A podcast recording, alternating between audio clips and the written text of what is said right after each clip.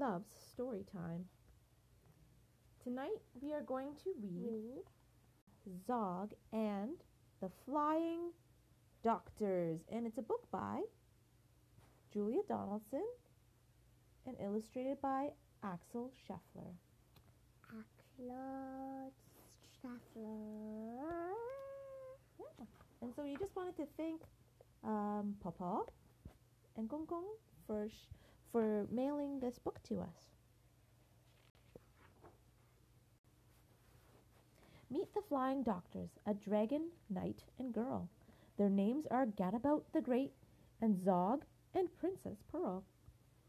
Pearl gives people medicine and pills and vaccinations, and Gadabout is an expert at performing operations. Zog is good at flying, though not so good, not quite so good at landing, but Gadabout and Princess Pearl are always understanding. Flying high one morning, they heard a mermaid wail. I'm sunburned, and it hurts, she cried, and swished her scaly tail. Bang, crash, thump, they landed. The mermaid's skin was red. Pearl rubbed in some special cream. And wear this hat, she said. Thank you, said the mermaid, and she waved a fond goodbye as the team of flying doctors sped away into the sky. As the sun rose higher, they saw a Unicorn. he pawed the ground and whinnied, I've grown an extra horn. Bang, crash, thump. they landed. I'll help you, said the knight, and he cut the horn off gently to the unicorn's delight. Thank you, said the unicorn, for taking so much care. And the team of flying doctors sped away into the air. Halfway through the afternoon, they heard a lion. Sneeze. Achoo. I've caught the flu, the lion roared. Can someone help me, please? Bang, crash, thump. They landed, and Pearl said, Take this pill and do keep warm. That's terribly important when you're ill. But the lion's cave was chilly, so Zog said, Fetch some wood. And then he breathed out lots of flames until the fire burned bright and good. Thank you, roared the lion. I'm feeling nice and warm. And then the team of flying di- uh, doctors sped away into the storm. As evening fell, Who's a storm? who? Who's a storm? Oh, it says sped away into the storm. It was starting to get a little bit stormy. As evening fell, they saw a great big palace down below. My uncle's house, said Princess Pearl. Let's go and say hello. Bang, crash, thump, they landed. Pearl's uncle was the king. He didn't say hello. Instead, he said, You naughty thing. Where have you been? he thundered. Sorry. You look an awful mess.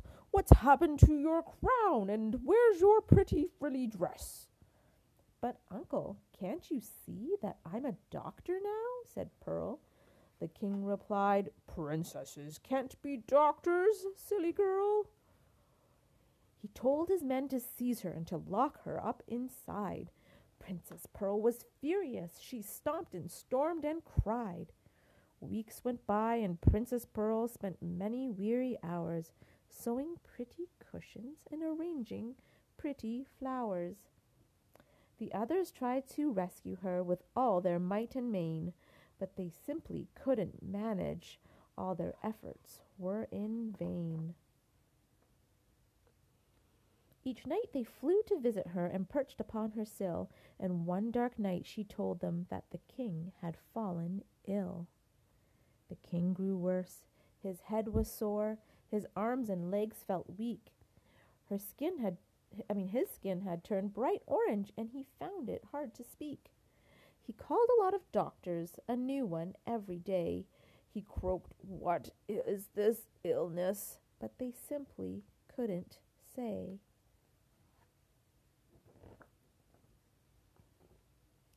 They didn't know the answer, but Pearl was pretty sure. It looks like orange fever, and she read about the cure.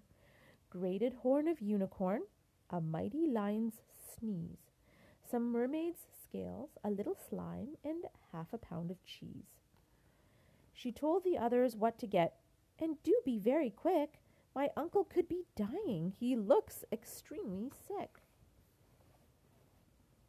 Away flew Zog and Gadabout. They reached the lion's den.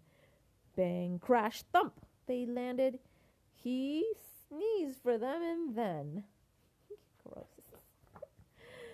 They flew back to the forest where the grateful unicorn was very pleased to give them his unwanted sawed off horn. Back to the mermaid's rock they flew. She glad- gladly gave some scales, and her sea snail friends allowed them to collect their slimy trails. Zog said, I'm exhausted. But he flew and flew until bang, crash, thump, he landed on the bedroom windowsill. Princess Pearl said, Thank you for the scales, the slime, the sneeze, and the horn, which then she grated up with half a pound of cheese. She tiptoed to her uncle's room. The king lay in his bed. She held a spoonful to his mouth. Now open wide, she said. After just one spoonful, her uncle felt much stronger, and after spoonful two, he wasn't orange any longer. After spoonful three, the king was dancing with delight. Princesses can be doctors. You were absolutely right. I'm sorry that I locked you up. Of course, you must go free. But do come back to visit me and bring your friends to tea. Hooray! cried Pearl, and out she ran to join the other two. Then off into the sunset sped the flying doctor crew.